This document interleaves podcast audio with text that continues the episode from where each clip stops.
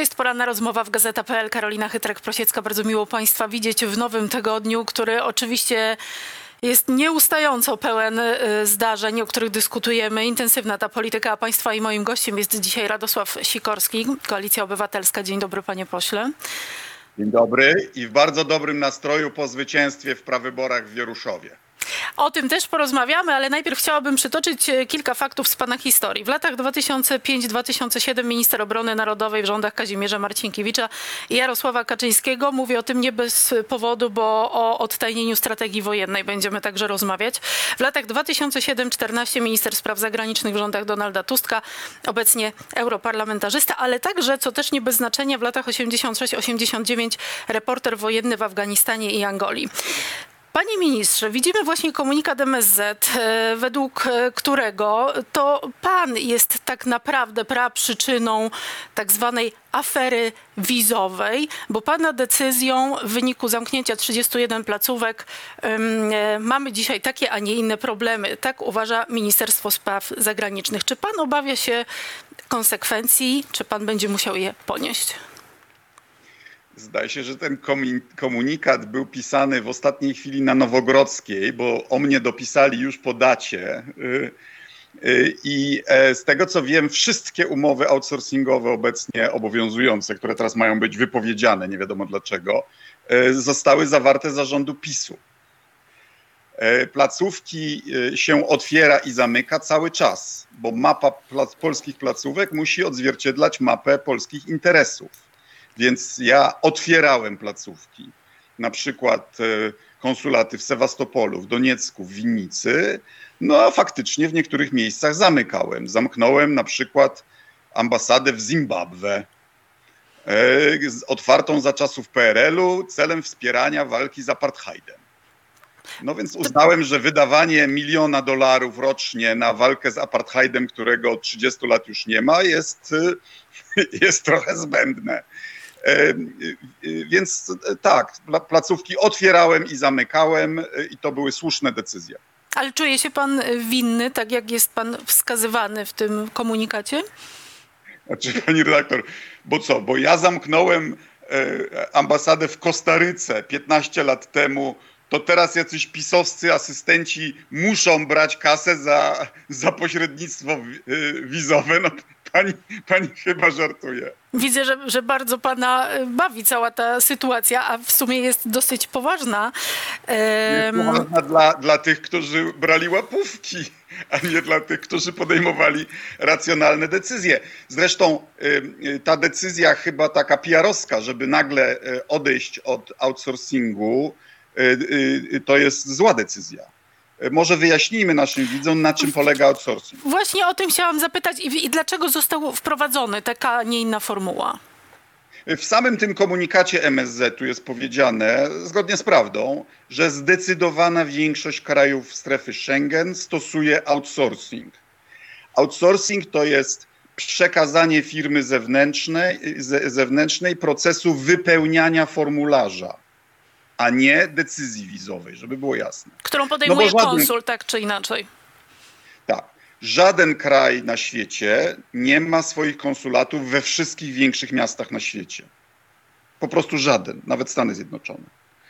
Więc to jest wygodniej dla e, MSZ-u, dla służby konsularnej i dla petentów, żeby w mieście, które może być 20-milionowe gdzieś w Chinach, gdzie nie ma konsulatu, można pójść do filii takiej globalnej firmie i tam wypełnić formularz i złożyć podanie, które jest potem grupowo przekazywane do konsulatu i za to jest drobna opłata. To jest powszechnie stosowane. Y, te firmy są wyłaniane w konkursach.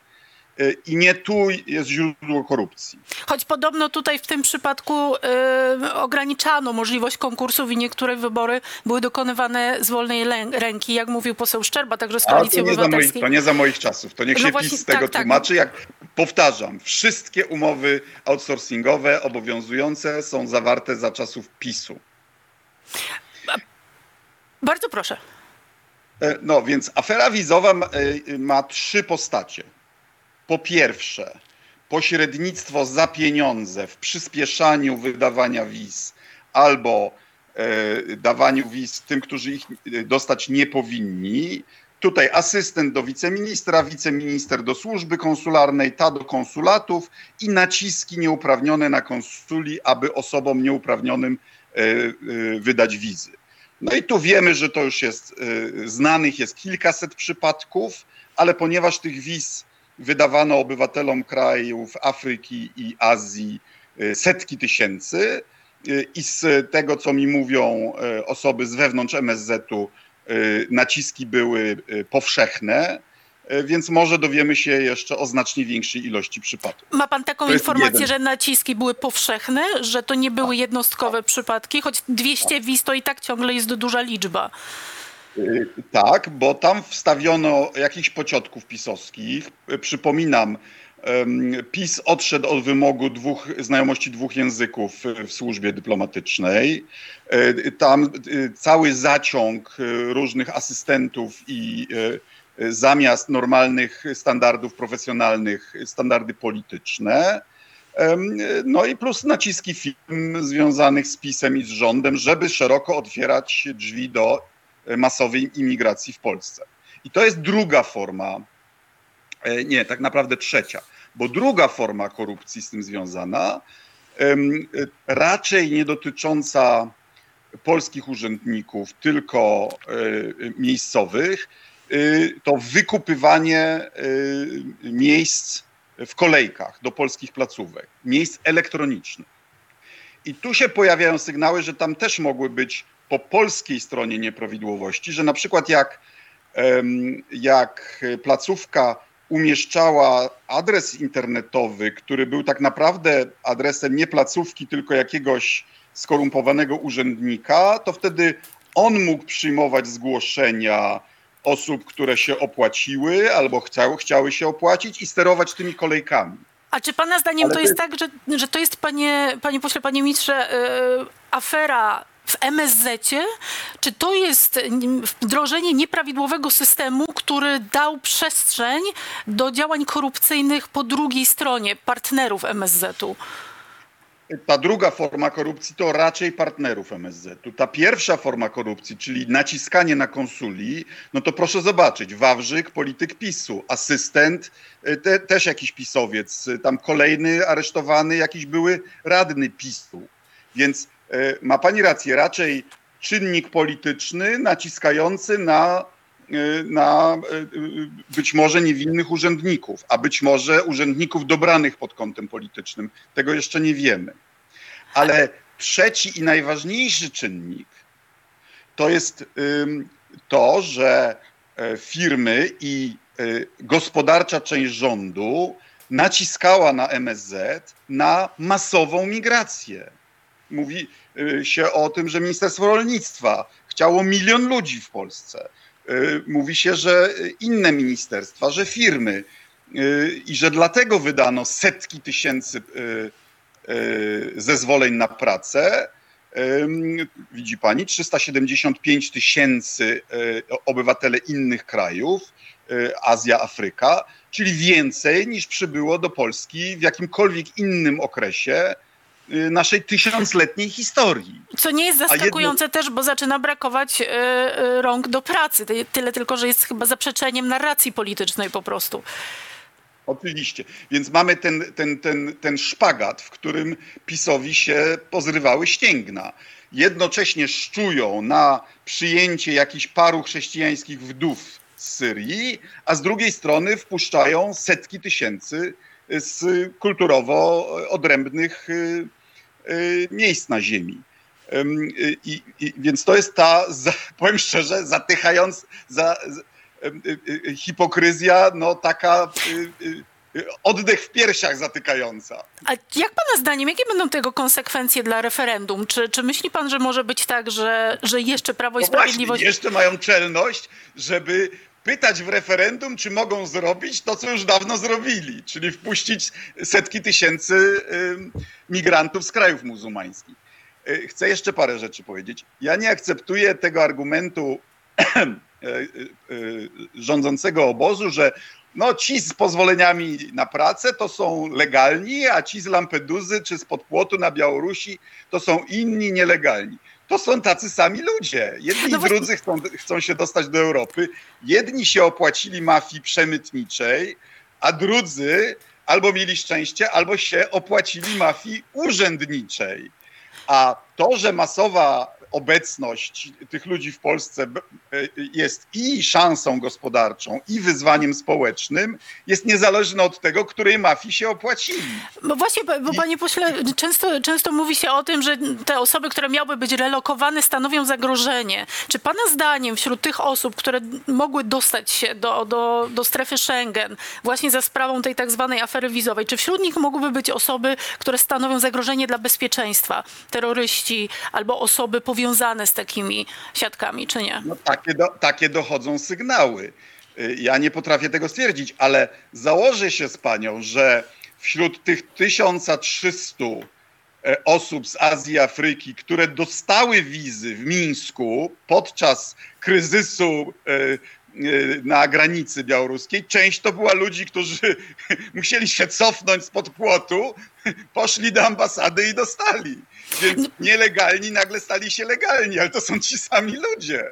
Z informacji, z informacji też bodaj Onetu wynika, że są tam, czy, czy posła Szczerby, już nie pamiętam, przepraszam, że pośredniczyła w tym firma, która ma siedzibę w Moskwie. Czy pana zdaniem to jest jakiś rodzaj ingerencji rosyjskiej w celu bujania trochę tu bym polityką, nie? uważał, tu bym uważał, bo jeżeli to jest globalna firma, która para się outsourcingiem, to ona ma filie e, zarejestrowane w różnych krajach świata. To moim zdaniem to jeszcze o niczym nie świadczy. Czy- e, Na, natomiast pytanie, co rząd PiSu teraz z tym zrobi? No No właśnie. bo można mówić, że nie ma sprawy, a mamy trzy afery, tak jak powiedziałem. A, może, a przecież Straż Graniczna, która ma prawo. Straż Graniczna nie działa tylko na granicy. Straż Graniczna ma prawo działać na terytorium całego kraju. Pani zapewne y, też korzystała z Ubera czy Bolta. Ja nawet y, czasami zamawiam sobie jedzenie y, na Uber Eats. Rozmawiam z tymi ludźmi. Oni mi opowiadają szczerze, jak trafili do Polski. No więc wystarczy, żeby Straż Graniczna zamówiła sobie Uber Eats albo Bolta, y, przeprowadziła takie same rozmowy, po czym po nitce do kłębka doszła do tego, komu oni te łapówki płacili. Czyli follow the money, klasyczna, trochę żartobliwie, ale klasyczna formuła. Ale- e, Ale pan, mnie bulwersuje jeszcze coś innego. Y, PiS y, wpuścił kilkaset tysięcy ludzi z Azji i Afryki do Polski, nie przeprowadzając w tej sprawie żadnej dyskusji społecznej. Przecież nawet nie mają strategii migracyjnej. Ta sprawa nigdy nie była na forum Sejmu. Referendum to trzeba było robić 7 lat temu, jak zaczynali ich wpuszczać, a nie teraz. Więc y, na podstawie niejawnych decyzji, gdzieś pomiędzy Nowogrodzką, Ministerstwem Rolnictwa, Przemysłu, a KPRM-em i MSZ-em, podjęto jakieś niejawne, cząstkowe decyzje, które zmieniają skład etniczny naszego kraju. Czy pana zdaniem teraz, Jarosław jak już to Kaczyński... nastąpiło, chcą robić referendum. Czy pana zdaniem Jarosław Kaczyński i Mateusz Morawiecki o tym wiedzieli? Wie- No przecież każdy na ulicy to widzi. To co, oni ze swoich li, limuzyn nie, nie widzieli, jak, jak się Warszawa zmienia? Ale pana zdaniem w sposób oficjalny była informacja stawiana na rządzie, na przykład tak będziemy masowo sprowadzać osoby z innych krajów do pracy tutaj, No, wbrew no, narracji, y, którą słyszymy? Przypominam, od czego się zaczęła awantura. Awantura się zaczęła od tego, że Donald Tusk pokazał projekt zarządzenia Ministerstwa Spraw Zagranicznych, które mówiło, że chyba. wpuściliśmy już kilkaset tysięcy, a chcemy wpuścić jeszcze 400 tysięcy dodatkowo. Więc y, y, i to musiało być przedmiotem uzgodnień także z innymi ministerstwami. A podejrzewam, że było wręcz wynikiem nacisków innych ministerstw, bo sam MSZ nie ma żadnego interesu, żeby zmieniać politykę migracyjną. To dlaczego konsekwencji dzisiaj żadnych nie ponosi ani pani, pan minister Rał, który wypowiedział się dzisiaj rano w Nowym Jorku, bo jest na posiedzeniu w ONZ, że on nie czuje się w żaden sposób winny. Dlaczego nie mamy wypowiedzi pana ministra Kamińskiego? Bo przecież MSWiA to jest e, kwestia migracji bo- także. Proponuje pani przeprowadzić eksperyment myślowy. Co by mówił PiS, gdyby za naszych czasów miała miejsce taka afera? Co by mówił? M- No, cały, cały rząd do dymisji. a, a, a, a tego, tej, tej najważniejszej części afery wizowej nie, będą bronić, bo to oni podejmowali te decyzje o, wpuszcz- o, o wydawaniu setek tysięcy y, Czy- zezwoleń na pracę i potem wiz do, y, wiz do Polski. Czy pana zdaniem afera y, wizowa zaważy na tej kampanii i wyniku wyborów? Powinna i ja widzę, że to jest pierwsza, której PiSowi się nie udaje zamknąć w swojej bańce e, medialnej i widzę, że e, zwolennicy PiSu zaczynają o to odpytywać polityków PiSu na spotkaniach przedwyborczych. Bo oni też widzą to na ulicach po prostu. No, nie wszystko się daje zakłamać. Panie pośle, ale to jest nie jedyna sytuacja, która się pojawiła, bo jak pan mówi, że nie udaje się wrzucać w innych komunikatów, to jednakowoż wczoraj mogliśmy zobaczyć nowy spot pana ministra Błaszczaka. Obejrzyjmy go wspólnie. Uwaga, uwaga. Rząd Tuska w razie wojny był gotowy oddać połowę Polski. Plan użycia sił zbrojnych zatwierdzony przez ówczesnego szefa Monklicha zakładał, że samodzielna obrona kraju potrwa maksymalnie dwa tygodnie, a po siedmiu dniach wróg dotrze do prawego brzegu Wisły. Potwierdza to generał Różański, były dowódca generalny. Dokumenty dobitnie pokazują, że Lublin, Rzeszów i Łomża mogły być polską buczą. Prawo i Sprawiedliwość to zmieniło i będzie broniło każdego skrawka Polski. I pytam pana teraz jako ministra, byłego ministra obrony narodowej. Odtajniono dokument, który pokazuje pewnego rodzaju strategię wojenną. Czy pana zdaniem rzeczywiście Rzeszów, Lublin mogły być drugą buczą w, w przypadku zagrożenia za czasów Platformy Obywatelskiej? Wie pani, jak pan minister e, Błaszczak się napina, że będzie bronił każdego e, skrawka polskiej ziemi, to ja już się boję. Bo w zeszłym roku się napinał, że mamy wielowarstwowy system obrony przeciwlotniczej i, i, i przeciwrakietowej, a ruska rakieta przeleciała przez 3 czwarte Polski i wylądowała 10 kilometrów od mojego domu. I ruską rakietę minister Błaszczak utajnił. A fakt istnienia e, wariantowego planu samodzielnej obrony Polski na wypadek, gdyby y, spóźniali się sojusznicy, to tą kwestię ujawnił. Zrobił coś skandalicznego. Skandalicznego po prostu. Proszę porozmawiać z którymkolwiek generałem. To, że wojsko ma plany wariantowe na każdą e, okoliczność, na każdą sytuację, to jest dobrze, a nie źle. Czy to, czyli to jest tak, że pan uważa, że ten dokument to jest tylko element całej strategii? Czy rzeczywiście zagrożenie wówczas i, i brak jakby szybkiego dojścia sojuszników to była wina pana ministra Klicha, bo to zarzuca Prawo i Sprawiedliwość rządom Prawa i, y, Platformy Obywatelskiej? Przede wszystkim plany operacyjne są wynikiem przyjęcia dyrektywy obronnej. Dyrektywa obronna była przyjęta jeszcze za czasów rządu PiSu i podpisana przez prezydenta Lecha Kaczyńskiego. I w ramach dyrektywy tworzy się różne warianty obrony kraju. Na wariant, że sojusze działają, ale też na y, każdy poważny kraj powinien mieć plan B i C i D. A czy w kontekście wojny n- na Ukrainie w tej chwili odtajnienie takiego dokumentu stanowi jakieś istotne zagrożenie? Czy to są już na tyle nieaktualne strategie, że w zasadzie nie, nie powinno być tutaj ryzyka? Wie pani, y, y, tych wariantów samodzielnej obrony Polski nie ma tysiąc. No są, są, rzeki są tam, gdzie są, przeprawy są możliwe tam, gdzie są, wzgórza, mokradła, y, przesmyki są tam, gdzie są y, i, i nie ma jakiejś nieskończonej ilości sposobów bronienia ich. Więc y, dla Rosjan to jest tak wartościowe, jak to, że Macierewicz przez, prze- przetłumaczył im awansem raport z likwidacji WSI, z weryfikacji WSI. Ja się pytam, po co to jest? Czy naprawdę wszystko musi być przez PiS używane w kampanii wyborczej? Czy nie ma żadnych świętości dla tych ludzi? Czy pan, uważ, pan to porównuje do tego, co widzieliśmy 20 parę lat temu, ponad nawet, e, odtajnienia e, polskich agentów, e, który mówi Proszę się mi o całkowitym jaki zdemaskowaniu jest wywiadu? polski interes w odtajnianiu weryfikacji służby specjalnej albo w odtajnianiu y, planu samodzielnej operacji obronnej. Proszę mi powiedzieć, jakie dobro dla Polski z tego wynika? Poza y, pro, możliwością propagandowych przeinaczeń i manipulacji medialnych PiSu w trakcie kampanii wyborczej. Ja rozumiem, na czym w tej sprawie wygląda interes PiSu i Błaszczaka.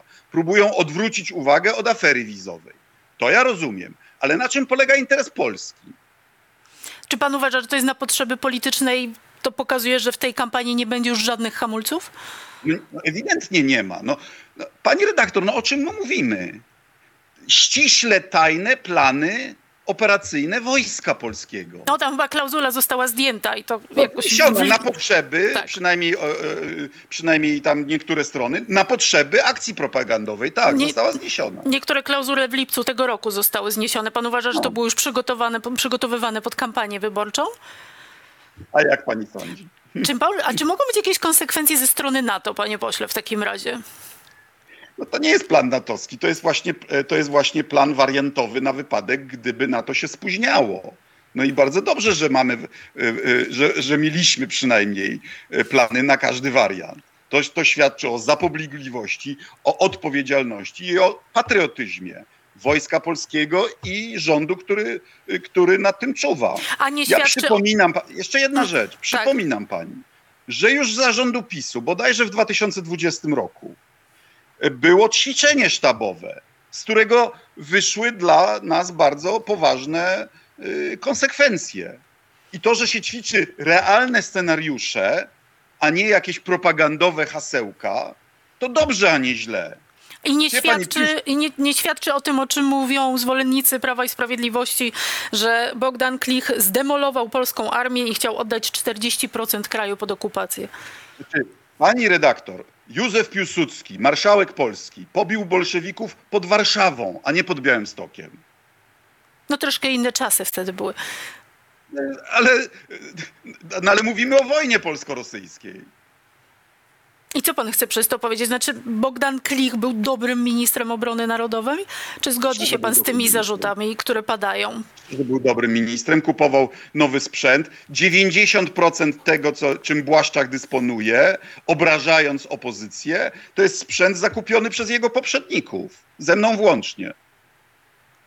Panie, panie pośle, w takim razie jakie będą wyniki wyborów? Czy takie, jak państwo widzieli w Wieruszowie, czyli 34% Koalicja Obywatelska, Prawo i Sprawiedliwość 32%, Trzecia Droga 11,9%, frekwencja wynosiła prawie 20%. W 2019 roku wyglądało to tak, że Prawo i Sprawiedliwość wygrało pra- praktycznie dwukrotną e, przewagą nad Koalicją Obywatelską. Pana zdaniem, mimo tego wszystkiego, o czym rozmawiamy, czyli i afera wizowa, i, i bardzo ostra kampania wyborcza.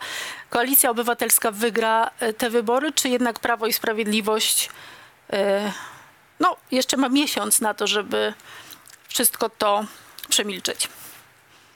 No, Wynik prawyborów w Wieruszowie tak by sugerował, że jesteśmy radykalnie niedoszacowani w e, sondażach, a PiS jest radykalnie przeszacowany w sondażach. Wydaje mi, intuicyjnie wydaje mi się to prawdziwe, prawdziwe, bo ludzie się boją PiSu. Powszechne podsłuchy, zastraszanie aparatem państwa. E, W Polsce dzisiaj przyznanie się do sympatii dla opozycji jest e, aktem odwagi. E, Ja byłem w Wieruszowie przedwczoraj. I, I powiem że, szczerze, że ten wynik mnie nie, za, nie, nie zdziwił, bo miałem e, między 80 a 100 osób e, przyszło na spotkanie ze mną, a z PiSu byli jacyś podpici panowie, którzy próbowali tylko zakłócać. E, Więc wydaje się, że Wieruszów też już się z tą ekipą chce pożegnać. Wie- Wieruszów na to wygląda tak, tylko pytanie, czy to się przełoży y, na całą Polskę. Czy pana zdaniem to wszystko, o czym rozmawiamy, będzie miało konsekwencje dla PiSu w samej partii, bo pan zna doskonale tą, y, tą partię. Czy, czy, czy to jest taki Nie, nie element... znam, nigdy nie byłem członkiem PiSu. Ale pracował pan razem z Prawem i Sprawiedliwością, panie pośle. W rządzie, tak, w rządzie z Marcinkiewiczem, który też już nie jest w PiSie, a z Kaczyńskim się po, pożegnałem po sześciu miesiącach, bo tego, tego szaleństwa nie dało się wytrzymać. A dzisiaj jest znacznie gorzej? Tak, Kaczyńskiemu się po, pogorsza z każdym rokiem. No i wie pan, wie pani, no przecież e, u, u, ujawnienie e, planów operacyjnych Wojska Polskiego, wariantowych, nie odbyło się bez zgody i decyzji Kaczyńskiego. Tak pan uważa? Przecież był wicepremierem do spraw bezpieczeństwa. No to tym bardziej. To, czemu, to, To to na co liczy? to- to Skandaliczne. Na co liczy w takim razie Pana zdaniem Jarosław Kaczyński? Czy to jest taki element, że kampanie em, Prawo i Sprawiedliwość będzie chciało wygrać elementem strachu? G- Głównie wrednej, kłamliwej propagandy. No, sama pani zauważyła, że oni próbują odwrócić kota ogonem i za aferę wizową, za to, że e, pisowcy brali łapówki, pisowcy wpuścili do Polski e, setki tysięcy osób z e, Afryki i Azji, próbują e, obarczyć tym opozycję, która nie miała, nie miała nawet teoretycznej możliwości podejmowania żadnych decyzji w tej sprawie. No ale to opozycja dzisiaj wielu y, rzeczom jest y, winna, więc chyba nie powinno to zaskakiwać. Natomiast O, pytanie, Do pytanie, niedawna wszystko było winą Tuska, a teraz Tuska i Sikorskiego. to pytanie na koniec jeszcze w takim razie. Y, Pana zdaniem, jaki istotny udział będzie miał prezes NIK-u Marian Banaś w tej kampanii, bo właśnie chociażby w kwestii afery wizowej już zapowiedział doraźne kontrole. Czy te kontrole będą podkopywały szanse Prawa i Sprawiedliwości? No, y, y, wie pani, oni wszystko, co jest nie po ich myśli, e, spychają, zaprzemilczają i zakłamują.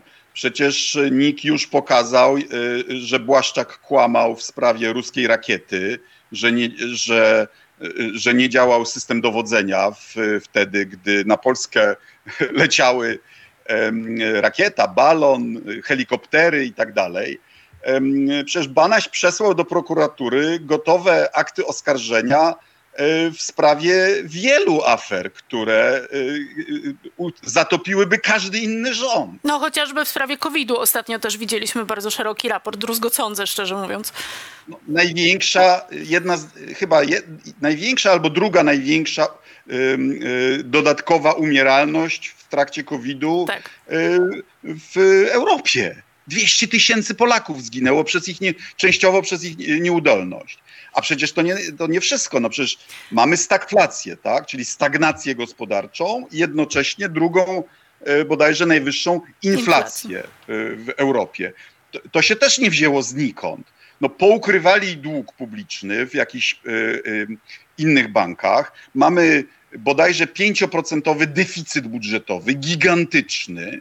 Nie dostajemy pieniędzy z Unii Europejskiej, płacimy kary za łamanie prawa europejskiego. Banaś to wszystko bada, a, a zamiast naprawiać państwo, to oni y, zastraszają mu syna. No taka jest rzeczywistość w Polsce. A mimo to Prawo i Sprawiedliwość ma 37 czy 34 w różnych sondażach e, poparcia w społeczeństwie. To być może jednak Jak ludziom nie z żyje tymi się tak sondażami, źle. to jeszcze zobaczymy. Przypominam, że w 2019 roku w wyborach okazało się, że Cebos zawyżał poparcie dla PiSu o bodajże 13%. Ale nie tylko w Cebosie, bo i w Ale Kantarze a ostatnio średnia, były a średnia sondaży zawyżała poparcie dla PiSu o 3,5%. Bo już wtedy był strach, a teraz on jest większy.